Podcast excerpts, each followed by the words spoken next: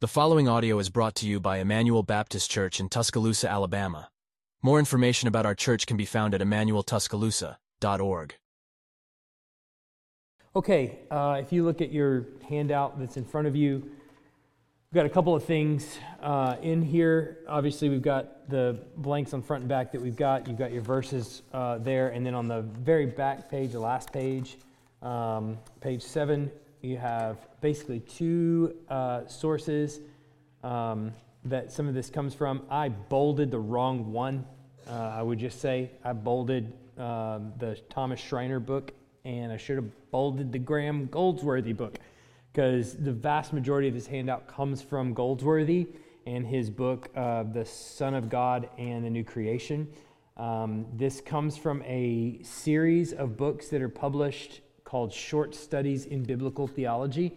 Um, they're very small. I would recommend them to you. I don't make any money off the sale of these books, um, but I would, I would recommend them to you as, as the way that they're written is designed for people in churches to read. So um, they're short. They're, you can probably read them in you know, a matter of an hour, two hours if you were just, you had no distractions. Uh, with distractions, who knows? Could take you four weeks. I don't know. Um, but it is a set, yeah. Short series in biblical, short studies in biblical theology is a set of probably 15 books or so. And they're paperback. They're you know super thin. I think they're paperback. I actually don't have a dig. I don't have anything but a digital copy of them. Yeah, paperback, yeah. Uh, yeah, maybe what 100 pages, 120 pages at most. Yeah. Uh, Crossway, you can probably order them off Christian Book, various other places, Amazon. Um, but anyway, you, you can find them, Short Studies in Biblical Theology. They also have a parallel series to that, Short Studies in Systematic Theology. So you can, um, you know, find those studies as well. Those, those are good. Um, I have less of those in the biblical theology, but they're, they're all very good, and, and I feel like they're written. Some of them are maybe a little bit more complicated just because they're topics that sometimes you're not used to reading about or thinking through, but there's not going to be like Greek and Hebrew stuff in there. There's not going to be, you know, things like that that are that throw you off or written in another language or anything like that. So um, it should be, you know, might take you a little bit, but I, I, would commend them to you. So a lot of this comes from that as we're thinking about uh, what it means that Jesus is the Son of God. And we talked about last week. Now, this week might be a little bit more on the beaten path, like a little bit more of what you would kind of expect, whereas last week might not have been. And just as a review of what we talked about last week of Jesus being the Son of God, um, obviously the, the Old Testament, I think I skipped two, yeah. The New Testament declares uh, proudly that Jesus, in addition to being the son of David and Abraham and Mary and Joseph, is also the Son of God. But sometimes we make errors in kind of thinking um, or considering the sonship of Christ. And the first error that we make is thinking that the phrase Son of God refers only to Jesus' deity. That he's the Son of God, and so therefore he is uh, deified. He is, you know, he's the second person of the Trinity as we, as we uh, know him. Um, so that's one error that it that thinking that New Testament references to Jesus as the Son of God only is referring to his deity. The second error is in thinking that Christ's sonship only refers to his humanity. So he is a son. Therefore, that is referring to the fact that he is he is human.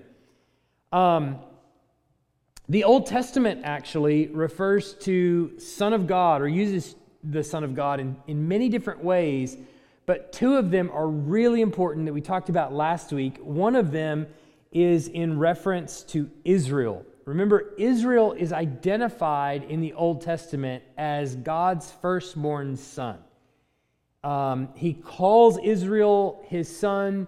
He brings them out of Egypt, and he, he tells Moses to refer to them as his firstborn son as uh, in order to bring them out. He calls them that in Micah, in, uh, in Hosea, in several other places.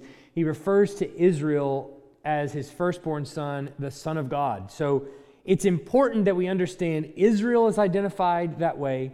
It's also important that we understand that the king of Israel is referred to as the Son of God. So uh, David is referred to, called out as the Son of God. In the Davidic covenant, when God comes to David and makes a promise to him and says, You know, I'm going to raise up uh, your, your line, your line will always be on the throne. Um, he tells him specifically that you are my son, that your son is going to be my son. He's literally going to be the son of God. And we see this in the Psalms reflected a number of times that David is the Son of God, and, and so it concerns the king. So we're looking at, in the Old Testament, the phrase Son of God comes to refer to not just Israel, but then the king, and, and not just David, even, but if you go all the way back to Adam, Adam is referred to as the Son of God. Even in Luke, when, when uh, Luke goes through the genealogy of Christ, he traces it all the way back to Adam and it's so and so is the son of so and so is the son of so and so is the son of so and so, and then eventually gets to Adam, the son of God. And so the the the thinking of Adam is the first king over God's world that he's created. You are here to steward, to represent me. And that's the way you would think about a king is I am bringing in God's law, I am enacting God's reality on this nation, and we are going to act this particular way because God has given this to me, and I'm giving this to you. So he is an emissary, he is a representative, he is going in God's image, in his name and likeness, with his signet ring, if you will, to put God's stamp on everything that he touches. And of course, Adam is corrupted by sin as he uh, takes the bite from, um, from the, the tree and kings after that are all corrupted. But that doesn't, that still shows David as that same kind of king who's coming to rule over God's world and enact God's law over the nation of Israel. So, Son of God, very important. Um, but then we see in the New Testament that Jesus is the man who stands as one, the true Adam, so we see that Luke is drawing out those uh, that that reference to Adam being the original Son of God, and now we've got the new Adam coming in as the Son of God. Um, he's the ideal son of David. We see that in Matthew and Mark and Luke as they depict Jesus being of the line of David. He's the Son of God, meaning he is the, the, the authentic, the true, the king that we expected, the king that we needed, the Messiah, the one to come, however you want to want to want to put it. Um, but also, and this is where sometimes we can uh, we can kind of get lost a little bit because we're not used to thinking in this way. But he's the true and faithful Israel, and and I think sometimes this is where. Um, you know, maybe, I don't know, previous ways of thinking about Israel or whatever might um, might give us some confusion. But Matthew is very clearly presenting Jesus as the new and true and better Israel. All of the things that Israel was given to do was a decree of righteousness. This, this is a righteous standard that you're to live by, and that is the law of Moses. And they proved for, you know, millennia that they couldn't follow it and that they were constantly infringing upon God's law. So when Jesus comes in, Matthew's intention is to show us that here is a Jew born not only of man, but also born of God, in, in that he is God. And when he comes into the world, his desire and his agenda is to fulfill all the righteous commandments that God had ever given to Israel. So, as a Jew, fulfilling all of the obligations of the law without sin means that all of the rewards that were then reaped from obedience to the law are then given to Jesus. So, you, you understand the connection? So, as Israel now as the representative of Israel, just as David would have been. Let's let's say David was perfect. This would have been him, right? But he obviously wasn't. Just as, as David was the representative of Israel, here is Jesus, the true king, actually living the righteous standards that God had given to his king to live. And so now he's not only living that way, but then he's teaching all of those who are part of his kingdom to live that way as well and to follow after him. And so he's living uh, righteously, and as such, he reaps the righteous rewards that Israel uh, gets. And so, even in his death, when he dies, we're going to talk about this sacrifice much later on, but when he dies, having lived righteously, he then merits all the righteous rewards. The, the deal with the cross, though, is that on the cross, because he takes the wrath of God, he chooses not to take the rewards. He actually gives the rewards to those who come after him, to the people in his kingdom. Does that make sense? Check. So, um, so all, but all the rewards of Israel he gets. That's why Paul in the New Testament will say all of the promises of God find their yes in Christ. Because he's saying, look, here's all the promises that were made to Israel in the Old Testament. And all of those have been granted to Jesus. And it's his to distribute however he chooses. He is the rightful king, he's the rightful owner of all of those promises, of all the rewards of those promises. Does that make sense? Are there questions about that? Yeah, okay, good. Um, so now, as we go into the second part of this, we're thinking about the Son of God perhaps in a more traditional way that you're, that you're used to thinking about him. Um, and we're looking at Jesus as the Son of God and the Son of Man. And again, we can fall in that kind of trap that, like, the Son of God, oh, that refers to his deity. Well, and then the Son of Man, well, that refers to him being born of a woman, right? He's the Son of Man. Well, not exactly. Uh, what we're going to see is maybe a little bit more complex than that. And we're going to look specifically at the Gospel of John. And so, John is certainly going to agree with Matthew, Mark, and Luke. And he's going to say yes, but then he's going to say yes and. Right? I agree with all that. That's true about Jesus. That's a well worn path. You don't need a fourth gospel on what has already been uh, you know, laid out for you. There's, there's more also. So he identifies Jesus with all the covenant promises of Israel.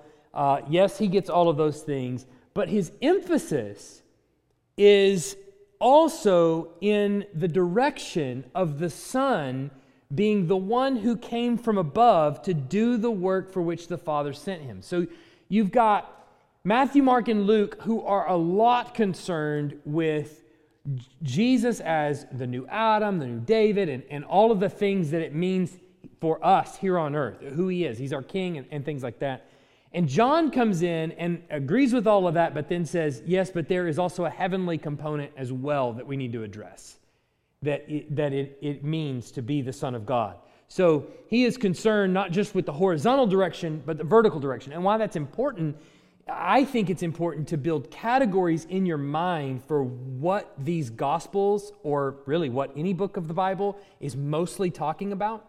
Uh, you sit across the table from a person who just came to Christ and they ask you, Where should I start? Right? I want to read the Bible. Where should I start? Well, it depends on what they need, right? I mean, any book, you can make an argument for starting anywhere in the Bible, okay? And if you just Google, where should I start reading? You're going to find an argument from every book of the Bible. You should really start here. You should really start here. This is great. You can't do without this book. It's because they're all inspired. That's the reason why, all right? So, but it's helpful to remember okay, if we're wrestling with what it means that Jesus is God in the flesh, we're probably going to want to start with John because that's mainly what he's concerned with, okay, is the fact that he is sent from the Father. So, unlike Matthew, unlike Mark and Luke, where, quote, Son of God is a term concerning Jesus' earthly lineage to the people of the Old Testament, you know, son of David, son of Adam, son of Abraham. John refers to David specifically, but a lot of the, um, the patriarchs and the people that came before refers to them uh, only when the, when the Jews speculate about the origins of Christ. So he'll show you a, a, a, kind of a little vignette of the people kind of wondering who this Christ is, and they're really concerned with his earthly lineage. You have to remember that the people of the time are mostly thinking Messiah is a man that's going to be born into the world and he's going to give them some form of political deliverance. And we saw that in the intertestamental period, the period between Old Testament and New Testament that we were talking about several weeks ago, that their desire is to be free from the burden of the Roman rule that's on top of them. And so, primarily, they're thinking about the Messiah is a king who, yes, is going to be born of the line of David, but is going to be a, a guy like you and me, you know, a person who is going to come to give us some sort of freedom, and he's going to be blessed by God in some way, much like David was, maybe much like Moses was, or, or the like. And so uh, there's people that are speculating about his earthly heritage. So John 7:42 is an example of that. Has not Scripture said that the Christ comes from the offspring of David and comes from Bethlehem, the village where David was? So they're, they're concerned mostly, and that's, you know, a lot in John, that's a lot of the references to David, especially. Now, when he starts referencing some of the patriarchs or some of the prophets like Moses and things like that, there's another way in which it's used. And um, as Jesus disputes with the Jews over who he is, his references to Moses and Abraham are not him talking about his linear descent, his earthly lineage from them at least in the Gospel of John. Most of the time, he's referencing Moses or Abraham. It's him talking about his priority over them. So he is coming to essentially take over for them, and he has command, he has precedence over Moses and Abraham. So think about that for just a second. What John is laying out here about Jesus. This is a very Jewish gospel. I think we, we on, in Feast, we went through chapter 7, I think we got through, and then we switched to Hebrews. But if you're tracking with the Gospel of John, you're seeing him lay out feast and festival and um, activity that the Jews do, and he's showing Jesus as the fulfillment of all of those things. But not only that, Jesus is then going to bring up people like Abraham and Moses to all of the Jews that are listening to him, and he's going to say, Yeah, I'm greater than they are. I'm ahead of them. I mean, you could call yourself God, and that would be blasphemy. Just below that, though, maybe a couple of notches, would be putting yourself above Moses and, and all of them, right? David and so on. But it, it shows his priority. So just give a couple examples here. Uh, John 5, 45 to 47. Do not think that I will accuse you to the Father. There is one who accuses you, Moses, on whom you set your hope. For if you believed Moses, you would believe me, for he wrote of me. But if you do not believe his writings, how will you believe my words? So Moses, everything that Moses is saying was pointing you to me. That's who he's writing about. Okay, that's a bold claim. Um, how about John 8, 48 to 59? The Jews answered him, Are we not right in saying that you are a Samaritan and have a demon? Jesus answered, I do not have a demon, but I honor my Father, and you dishonor me. Yet I do not seek my own glory. There is one who seeks it and he is the judge. Truly, truly, I say to you, if anyone keeps my word, he will never see death. The Jews said to him, Now we know that you have a demon. Abraham died, as did the prophets, yet you say, If anyone keeps my word, he will never taste death. Are you greater than our father Abraham, who died, and the prophets who died? Who do you make yourself out to be? Jesus answered, if I glorify myself, my glory is nothing. It is my Father who glorifies me, of whom you say he is our God. But you have not known him. I know him. If I were to say to you that I do not know him, I would be a liar like you. But I do know him, and I keep his word. Your father Abraham rejoiced that he would see my day. He saw it and was glad. So the Jews said to him, You are not yet 50 years old, and have you seen Abraham? Jesus said to them, Truly, truly, I say to you, before Abraham was, I am. So they picked up stones to throw at him because they get it, what he's saying, even though that falls on deaf ears for a lot of us. But Jesus hid himself and went out of the temple. So there's several places in John where Jesus not only vaults himself over uh, the patriarchs or the prophets of old, Moses, for example, but he also equates himself with God by using the phrase I am. And there's several I am, I think seven total I am statements in John that Jesus makes. Uh, the last of which, to my knowledge, off the top of my head here, is when they come to arrest him. And if you pay really close attention, the people go to arrest him and they say, he says, or they, they, they come there to arrest him and he says, Who are you looking for? And they say, Jesus of Nazareth. And he says, I am he. And at that last statement of I am, they all fall down. right there. And they all fell down. so it's, it's John's emphatic statement that this is what Jesus is testifying to, that he's talking about his priority over all of those that came before. And of course, the, the Jews are baffled by this and they take exception with it. So John opens, if we're, if we're going back to the beginning of the Gospel of John, he opens his Gospel um, with one identified as the Word, who is said to be simultaneously God and with God and through him all things are made. Look at John 1 1 to 3. I know you know this, but let's just remember it. Um, John 1 1 to 3. In the beginning was the Word, and the Word was with God, and the Word was God. He was in the beginning with God. All things were made through him, and without him was not anything made that was made. Um, I, I, the reason that I want to go back through, and it's just a few bullet points, but the reason that I want to go back through some of this is because it's always good to remember. I've got the wrong thing up there, don't I? Do I?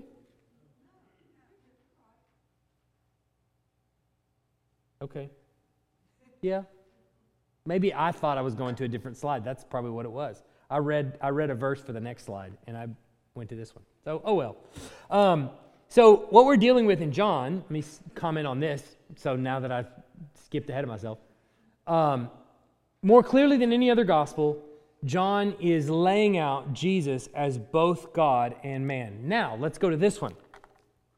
Uh, the Gospel of John opens with one identified as the Word, who is said to be simultaneously God and with God, uh, and through him all things were made.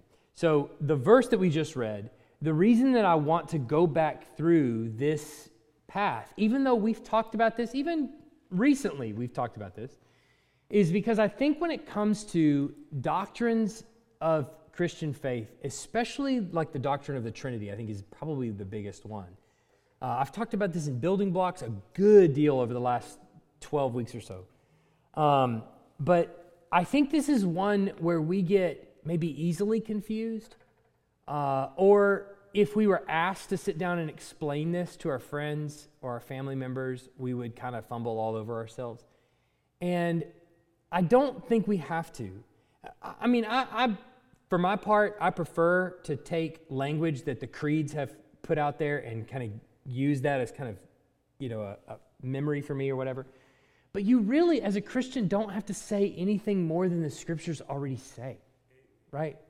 So it, it, it's very freeing to you to go, okay, John, as I said on the previous slide that had spent no, no time on, he's laying out Jesus as both God and man. Well, you don't have to turn any further than the first three verses to find that, right?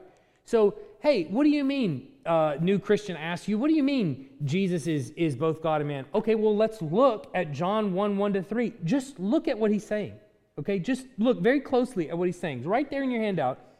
In the beginning was the Word. Okay? We don't know who the word is yet. He'll tell us who that is, but we're just going to say the word, okay?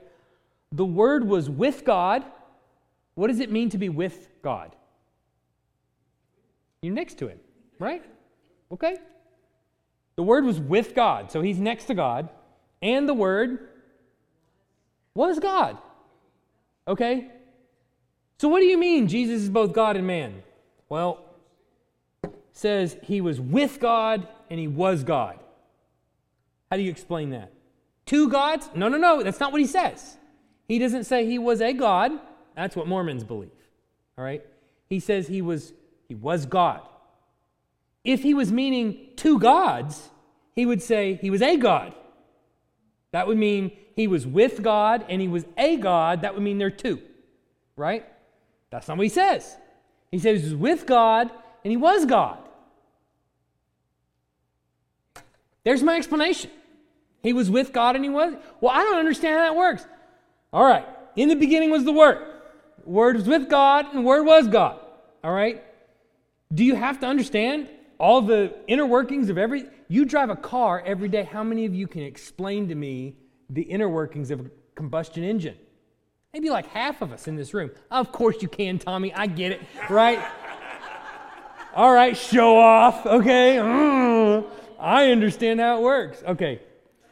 But most of us can't, right? We get in it, we hit the key, and we, you know, either push the button or turn the key or whatever we do, and we go. We, we know how it works that way, but we don't we couldn't explain the draw a diagram for anybody. Neither is God really asking you to do that. Now we should endeavor to know more, but we don't have to say anything more than what the scriptures say. All right? Now, if I want to go further, well, let me just read verses 2 and 3. He was in the beginning with God. Wait, was he was he created? Well, no. He was in the beginning with God. So he wasn't created. In fact, verse 3, all things were made through him, and without him was not anything made that was made. There is no way John could say it any clearer than that. Was he created? Well, no, that would make him made. Right?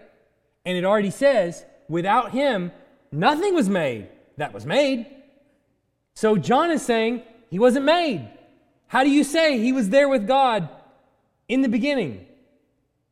Other than to say he was there before all things were made. See how simple it can really be when you just take the phrases and just say, This is what we believe as Christians. This is who Jesus is. Okay, so I think it's worth it to kind of go through here and just think about this a little bit. So we've taken those first three verses apart, and you can see what John is saying about this one called the Word. But then later in, uh, in this same opening chapter, the same word, he says, takes on flesh and dwells among us. Look at verse 14. This is an, kind of an update, okay? We took a, he took a little excursion to talk about John the Baptist, and then he comes back and he says, And the Word, that same word that was in the first three verses, the Word became flesh and dwelt among us. And we have seen his glory, glory as of the only Son from the Father, full of grace and truth. Now, he doesn't exactly say Son of God there in the exact phrase, but the gist is there, right? You would agree uh, with that. He says, okay, so this same one that I'm talking about that was that was with God and was God, um, and through him all things were made that have been made. He took on flesh and dwelt among us, and we saw it.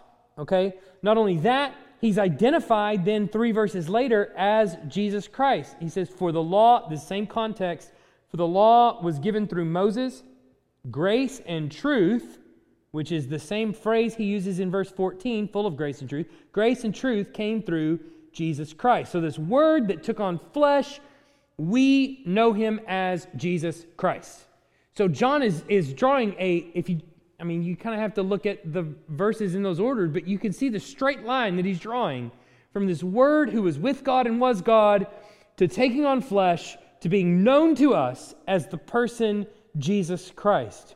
And then uh, he, uh, he, he says that he is God and at the Father's side in verse 18. No one has ever seen God, the only God who is at the Father's side, he has made him known. So, was this a second God that has now made him known? Is Jesus Nope. He was God, right? So we know he's talking about one God, two persons. And we haven't got to the Spirit yet, but just track with me so far. Um, so he became known to us as Jesus, and that's who I'm talking about. Then, further, in the same chapter, John the Baptist identifies this word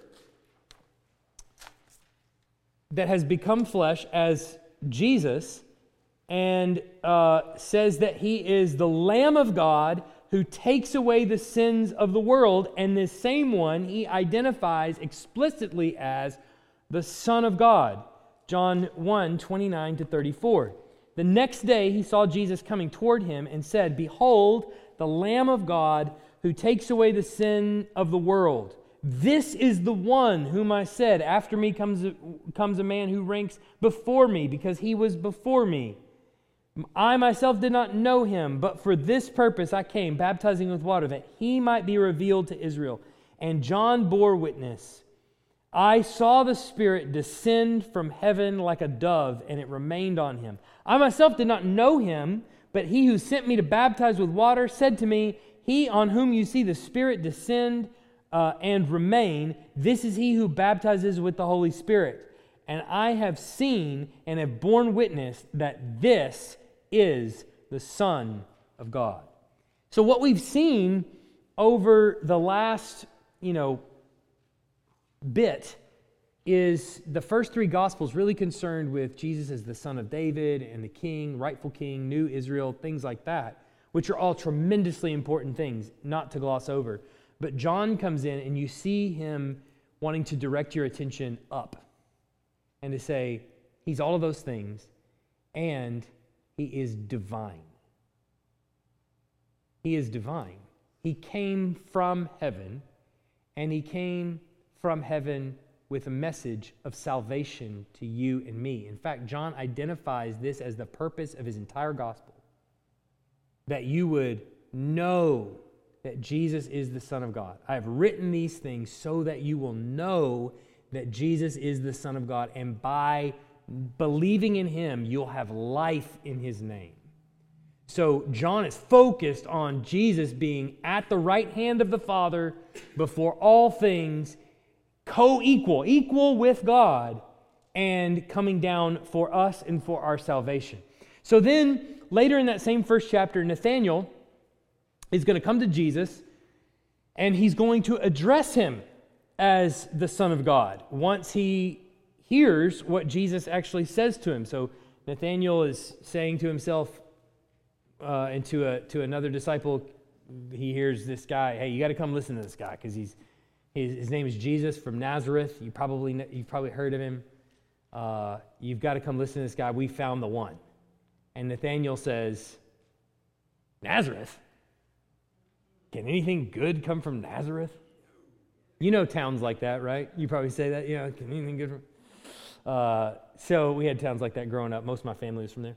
Um, uh, so, so, so he comes to Jesus, and Jesus says, uh, I, before you were under the fig tree, I saw you.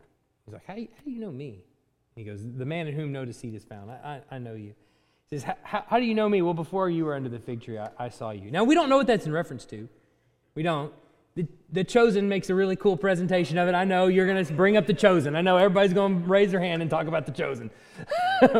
but, and they, they have a, you know, interesting presentation of it. But no, the truth is we don't know. We don't know what he was referencing. But it was clearly something he and Nathanael knew. And it was clearly something that causes Nathanael to call him the Son of God and the King of Israel. And so he says, he says in response to that, uh, look at John 1 49 to 51. Uh, Nathanael answered him, Rabbi, you are the Son of God, you are the King of Israel. Now, how does Nathanael mean that? Well, probably Nathanael means that, like we've talked about in Matthew, Mark, and Luke, as uh, a reference to him being the king, him being the one to come deliver us from the hand of the Romans and things like that. But Nathanael is likely speaking much further beyond what he really knows and saying, You are the Son of God, the King of Israel. And Jesus answers to him, look in 50. Jesus answered him, Because I said to you, I saw you under the fig tree, do you believe? You will see greater things than these. And he said to him, Truly, truly, I say to you, you will see heaven opened and the angels of God ascending and descending on the Son of Man. Um, now, I'm going to go to the next one. Who, who, knows what that's in reference to when he says that? Yeah, this is a, a, a reference to Jacob's ladder, commonly referred to as Jacob's ladder. I think there were children's songs about it. Uh, but Jacob has this uh, dream one night as he is, his fathers have sort of died off and he's, you know, running from Esau. And he has this dream uh, where he lays down at Bethel, he puts his head on a rock, and he sees in this vision uh, angels ascending and descending from heaven. God stands above it, above the ladder, and God reiterates to Jacob the promise that he's made to Abraham and Isaac before him. And so Jacob knows at that spot, God is there. In fact, he names the place Bethel, which is literally house of God. And the point of what Jacob is saying is that in naming it that, in dedicating it to the Lord, and, and seeing this vision and having this promise reiterated to him, is that God is with me. He has declared that this land will be an inheritance for all of my kids and all those to come after me. And he is placing the promise that he originally gave to Abraham on me. Jesus, however, doesn't tie God's presence to a location, does he? What does he say? Look at it. What does he say? You will see heaven open, the angels of God ascending and descending. Where? On the Son of Man. Now, we're going to talk about Son of Man in just a second, but he tells Nathanael, This is what you're going to see, not necessarily meaning that Nathanael is going to see physical angels, you know, all the time or anything like that. But, but meant to say that he will see the angels of God descending on the Son of Man, meaning God's presence will be with me wherever I go. And if you're with me, you're going to see it. Nathanael's being called to be a disciple. You're going to be there. So to see heaven opened is to be given that's not what I flipped to, did I? There it goes. To see heaven opened is to be given a vision of divine matters.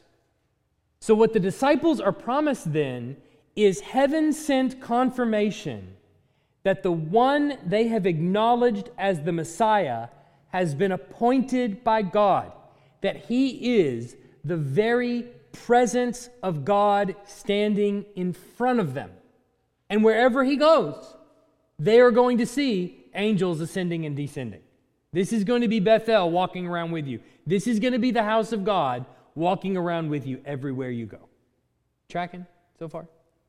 So again, John is lifting your eyes up and he's saying, This is the guy, not just king, not just earthly. We're not just talking earthly. In fact, Matthew, Mark, and Luke weren't just talking earthly either. We're not just talking earthly, we're talking heavenly, is this one that's come. So then we go forward in the Gospel of John. I'm having all kinds of fits with this thing. There it goes. Okay. So during his interaction with Nicodemus, then, Jesus refers to himself as the Son of Man, the one who has descended from heaven and the one through whom eternal life uh, can be had by belief. Look at John 3 9 to 15. So now we go to Jesus' favorite term, Son of Man. What does he mean by that? Look at John 3 9 to 15. Nicodemus said to him, How can these things be? Jesus answered him, Are you the teacher of Israel, and yet you do not understand these things? Truly, truly, I say to you, we speak of what we know and bear witness to what we have seen, but you do not receive our testimony. If I have told you earthly things and you do not believe, how can you believe if I tell you heavenly things? No one has, descend, has ascended into heaven except he who descended from heaven, the Son of Man. And as Moses lifted up the serpent in the wilderness, so must the Son of Man be lifted up, that whoever believes in him may have eternal life. Okay, so now he's saying this, he's using the term Son of Man as the one who descended from heaven. So the same one that we've been talking about is called the Son of God. We're now seeing Jesus' favorite term for that is Son of Man. But if you if you look at the words Son of Man, the first thought that comes to mind is he's a child of Mary. That's what he means by the term Son of Man. But is that what he means by Son of Man? Obviously not, because he said the Son of Man descended from heaven. You have, uh, some of you have sons. They are by definition a son of man, aren't they? How many of them descended from heaven? Now, I know you love your baby boys. Here's a son of mama, and yeah, all kinds of other names I'm sure you've got for him. But um, among which are Pookie Bear and all kinds of other things, you know. But but but descended from heaven is not what we would normally say about a son of a man. Okay, what turns out that the phrase son of man does not mean what a lot of the world would read son of man meaning when Jesus says that. They're quick to tell you, well, it's the, it's the favorite term for Jesus, it's his favorite name because he, he wanted to refuse being called the Son of God and, and call himself instead the Son of Man. Okay, so let's dispel that myth here real quick. Uh, in the context, being the one through whom salvation is given, not only is he descended from heaven, but he is the one through whom salvation is given. In that context, the title Son of Man really is synonymous, especially in John's gospel, is synonymous with the term Son of God, which is made clear in the verses that follow that, uh, John 3 16 to 21, which I'm sure you don't remember at all. For God so loved the world that he gave his only Son, that whoever believes in him should not perish but have eternal life. For God did not send his Son into the world to condemn the world, but in order that the world might be saved through him. Whoever believes in him is not condemned, but whoever does not believe is condemned already, because he has not believed in the name of the only Son of God. And this is the judgment. The light has come into the world, and people loved the darkness rather than the light because their works were evil. For everyone who does wicked things hates the light and does not come to the light, lest his works should be exposed. But whoever does what is true comes to the light, so that it may be clearly seen that his works have been carried out in God. So he's saying that not only is the Son of Man one that was descended from heaven, but he's one through whom salvation is given. Okay, now how do we what how do we understand the Son of Man? So what John's gospel is emphasizing is that what is meant by the titles Son of God and Son of Man is the one sent from above, just like Daniel 7 calls out, which we're going to read in just a second, who is God by nature. His very nature is God, and who is the one to inherit the throne of God's kingdom to rule humanity as a divine human. So he's called both Son of God, Son of Man. In John's Gospel, especially, they mean effectively the same thing. He is divine, he has taken on flesh, and through him and him alone is salvation found. Okay? Um, now, where does this term Son of Man come from, and why, how do we know it's divine? Look at in your handout on page 5. Daniel 7, 9 to 14. Um, to set up the context of Daniel 7, uh, there are, Daniel sees visions of beasts. And I know we've been through this even recently. I want to go through it again. Daniel sees visions of beasts, and four beasts to be exact. Each beast gets bigger and badder than the one that came before it. And each beast is claiming his own authority So each one kind of usurps the one that came before it. And each one of these beasts represents nations. That's what a beast represents, is a nation. And so he, uh, each one of these beasts rise up, and um, you know they're they're jawing at each other and wanting to take authority and all this kind of stuff. And they all have crowns on their head, and the crown represents the authority that they've been given. All right. So then Daniel sees uh, this next part of the vision in verse nine, and it's written there in front of you on page five. As I looked Thrones were placed, and the Ancient of Days took his seat. Okay, so beasts are warring, those are warring nations, power and authority is given to them. Then thrones are now there for each of them to sit on, and one called the Ancient of Days walks in and sits down. Okay, if we were to put this in New Testament terms, we would call this God the Father. Okay, the Ancient of Days comes in and sits down, and he says, his clothing was white as snow, and the hair of his head was like pure wool.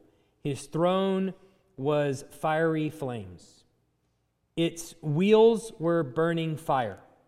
A stream of fire issued and came out from before him. A thousand thousands served him, and 10,000 times 10,000 stood before him. The court sat in judgment, and the books were opened. I looked then because of the sound of the great words that the horn was speaking. This is on the big bad beast that was the fourth one. And as I looked, the beast was killed and its body destroyed and given over to be burned with fire. So here's the Ancient of Days sitting down. He opens the books to judge, and there's a disturbance in the courtroom. This one nation is over here going, yeah, yeah, yeah, yeah, yeah, and making a bunch of noise. And he said, I said, be quiet. And he just, he kills him and throws his body out to be burned. And so then everyone's quiet after that, right? You can kind of, it tends to be, you can hear a pin drop in the courtroom of God after this happens. As for the rest of the beasts, their dominion was taken away, but their lives were prolonged for a season and a time. So Daniel says he's, he, the Ancient of Days took away their rule and their authority but they lived on. So these nations continue to exist, but their, their real transcendent rule and authority is gone, vanquished. Okay? When all of this takes place. Okay. He says, I saw in the night visions, and behold, with the clouds of heaven there came one like a son of man. And he came to the Ancient of Days and was presented before him. And to him was given dominion and glory and a kingdom that all peoples and nations and languages should serve him. His dominion is an everlasting dominion which shall not pass away, and his kingdom one that shall not be destroyed. Okay, so here's all these king these kingdoms. Their authority has been taken away, but they're permitted to last a little while longer.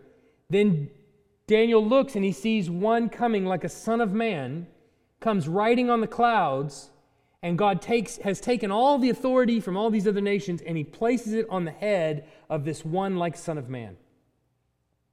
And he, he says specifically about him, his dominion and kingdom, that all peoples and nations and languages should serve him.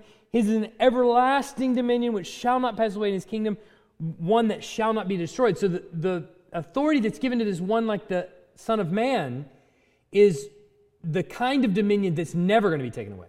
He's not going to be like one of these beasts. He's going to always have this everlasting dominion. So when Jesus comes in, the reason that he prefers the title Son of Man is specifically because, not because he is born of man, like you would kind of think.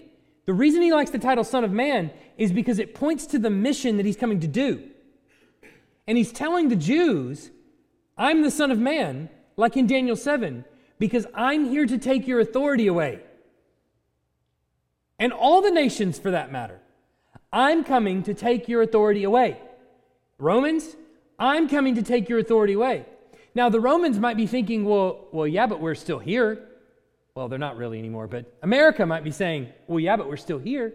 Yeah, your authority was taken away. Your transcendent, eternal, everlasting, powerful authority has been taken away, but you're permitted to go on living for a little while.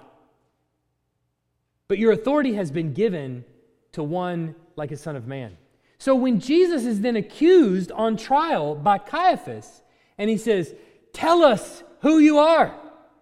Are you the Son of God? And he says, You have said so. And from now on, you will see the Son of Man coming on the clouds of heaven with power and great authority. Caiaphas hears him say that, tears his robes, and says he has, com- he has committed blasphemy right here in front of us while he's on trial. Now, why would him be calling himself the Son of Man be blasphemy if he's saying he's just born of man? Because Son of Man is this character in Daniel 7 who's having everlasting authority and he's taking it away from everybody who has temporary authority. Everybody, not just the Romans, but the Jews too. You have no more authority. It's been given to me, and you're going to see it happen when you crucify me and I rise from the dead. Which is why Paul will say in Romans 1 he was declared the Son of God when he rose from the dead. It's not that he became the Son of God then, he was the Son of God before time existed. He became, he was declared the Son of God by God in his resurrection from the dead because then we all came to know that what he had said about him taking the authority from all the rulers was true. There's no more way you can signify taking someone's rule and authority than rising from the dead. Right? You can't kill me. How much more rule and authority do you have over me except that you can kill me? That's the extent of your rule. Well, Jesus is declaring when he rises from the dead, God is declaring about Jesus, you can't kill him because he's the Son of Man, right? Your authority has been given. What's that?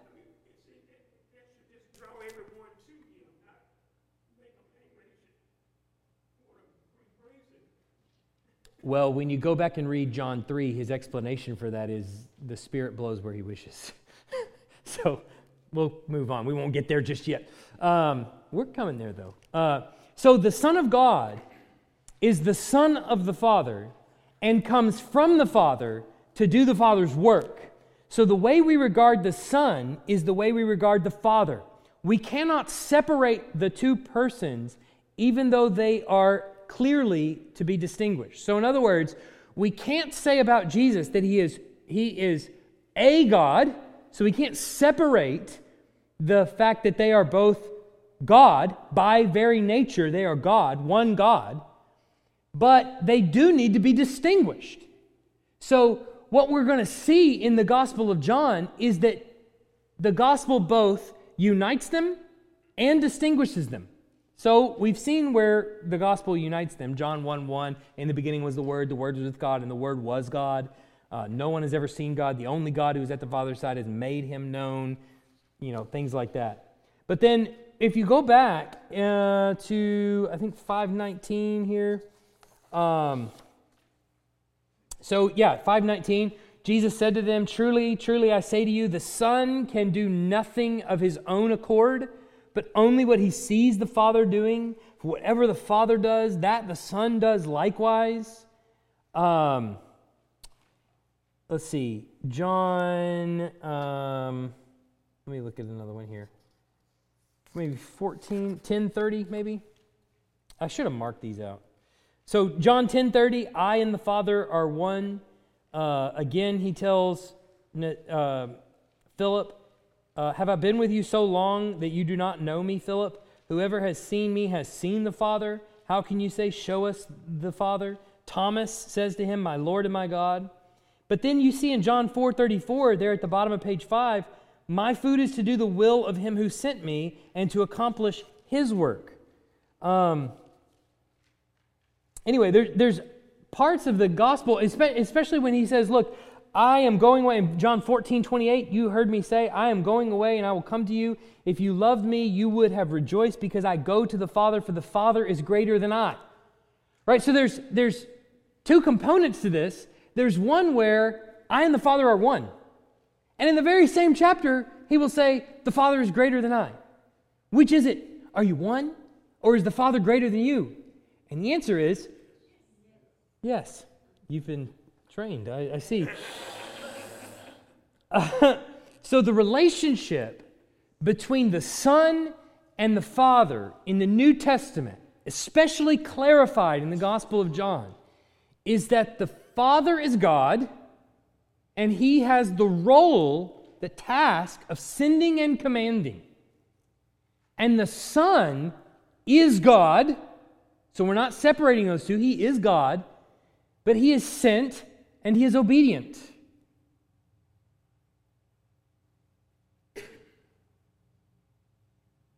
Any appearance of inferiority of the Son is focused instead on the humiliation of the Son in his earthly life, a humiliation which, in his death, reaches its climax and his end. So, while Jesus is, is here on earth in bodily form, taking on flesh, he is submitting in all accounts to the will of the Father. And that is, that is the place that he says he is. He is so sent and he is obedient. Okay? So, but in, the, in his resurrection, he is declared to be the Son of God. He is king. Uh, he is putting all enemies under the footstool of God. So, um, not humiliation anymore, but honor and worship and authority. Now, so, combining all those things that we talked about the last two weeks, all that is meant in the Gospels that Jesus is the Son of God is to say then that Jesus is first truly God. He has taken on flesh to rule God's kingdom because humanity was ensnared by sin and was incapable of fulfilling God's commands to bear his image and rule on his behalf.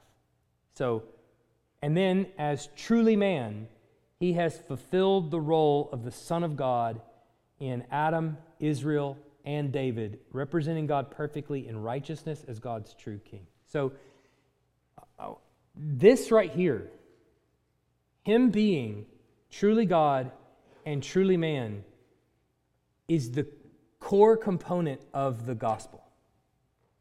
This is it. So when you, you're presenting the gospel to somebody, Jesus' nature, his, his person, and his work is vital to their being saved. It's the reason John goes through great pains to lay that out. It's who Jesus is.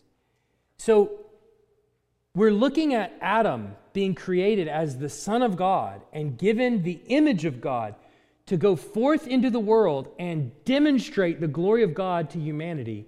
But once he sins, he can't demonstrate the glory of God any longer because he's sinful. He doesn't bear the image in the same way. I, I, like to think of it as the image is marred. Okay? We still have the image of God, but it is marred. It isn't clear any longer. And we're not a great representative of God if we bear his image sinfully, because that's not truly, really bearing his image. So Jesus has to be of one nature with the Father. Otherwise, he cannot bear his image truly. He cannot demonstrate truly the glory of God unless he is perfect. But if he's born as a man, how can he be perfect? Right? That's the conundrum. How can this how can we ever get out of this circle? Because now that we're marred, and now that we're handing off to our children the knowledge of good and evil, and now that their image is the image of God is marred in them, how can we ever get out of this cycle?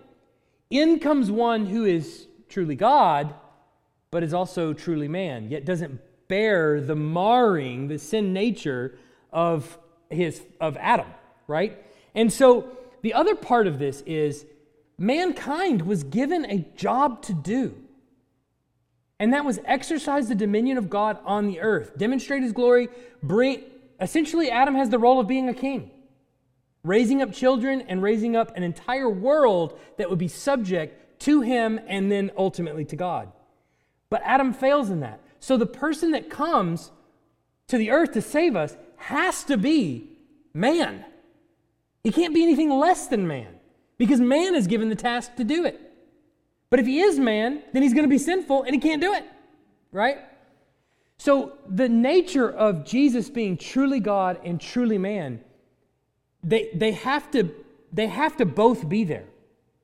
In order to actually submit to this one that we're calling Christ, to be saved, we have to understand his actual nature. Otherwise, we can't have salvation. If he's less than man, then he didn't save us. If he's less than God, then he couldn't save us. So he has to be both, not one or the other. Is that, you tracking with me? Yeah. So it's, as you read through the Old Testament, your purpose in reading through the Old Testament is to see that all of the promises that are made, all of the expectations that are laid out, that are, are we're hoping, oh, one day will be, all of those things are pointing us to Jesus. The law, even Jesus says, Moses wrote about me. How did, Jesus, how did Moses write about? Because Moses is telling them, here is the law love God with all your heart, with all your soul. And you should go back and just read Deuteronomy chapter 6. Okay? Read Deuteronomy chapter 6.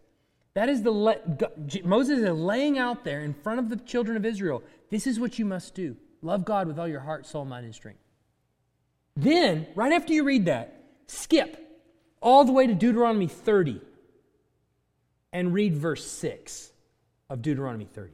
So read chapter 6, then flip forward, see all the obligations they're given to, and then flip forward to chapter 30, verse 6, and Moses is going to tell them one day he's going to give you a new heart so that you can love me with your heart, soul, mind, and strength. Didn't you just tell them in chapter 6 they had to? Yes. Moses is writing about the day when Christ will come, that all this law is going to do is expose in your heart wickedness and evil, and you're not going to be able to keep it. And he tells them that you're not going to be able to keep this law. But one day, God will give you a new heart.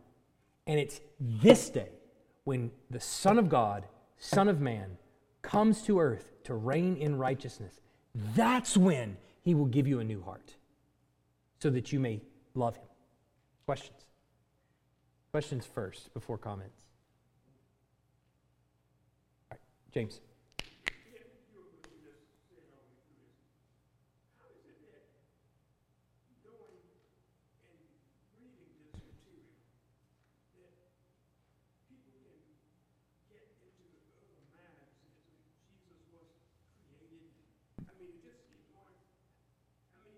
Yeah how is it that they can come in and see a different Jesus in, in this?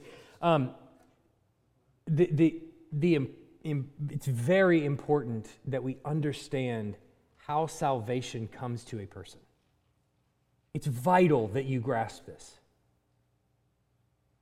God gives the new heart first, and then the person sees and believes. So when you say, how, how is it that they can hear this, they can read this, and not, and then present Jesus in another light or not come to Jesus? It's because exactly what Moses said all the way back in Deuteronomy is echoed in Jeremiah, in Ezekiel, in John chapter 3. That's what Jesus is saying. You have to be born again. And Nicodemus is like, How can I be born? I enter into my mother's womb again? And he's like, No. You have to be born as I'm born from heaven. In other words, you have to have the Spirit of God in you. God has to give you that. That's the only way people can be saved, is if God actually grants the new heart. It's vital that you see that. That always comes first. You're dead in your trespasses and sins, and God makes you alive.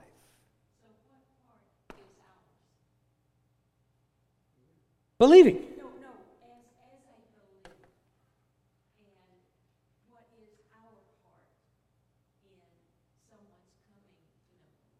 the way in which God grants the new heart is through the telling of the gospel. Here's the reason why your inferiority complex about the gospel has to go. Because God is not saying to you, here are blind people Go convince them.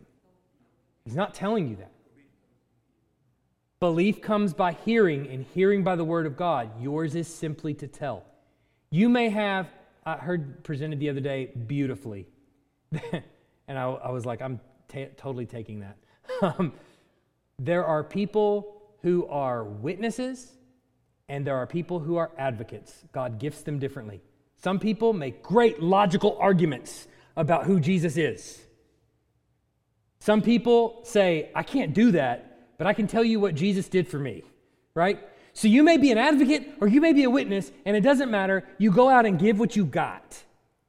Faith comes by hearing, and hearing by the word of God. It's the way that God grants the new heart. Your obligation is to tell with whatever you've got, however much or ever how little you've got, is to tell. And through your telling, He opens eyes and grants new hearts. But it's still His to grant. So you tell, and no matter how lost they are, I don't care if they're the worst person you've ever seen in your life, God grants new hearts. Be obedient, tell. That's it. No pressure. No, I mean, really. Stand in front of them, tell them the gospel, whatever you've got. God opens hearts. Questions? let's pray. Heavenly Father, we're grateful for your word. I pray that we would grasp it as we go through this study of the New Testament. Help us to understand. Help us to grow in insight and wisdom.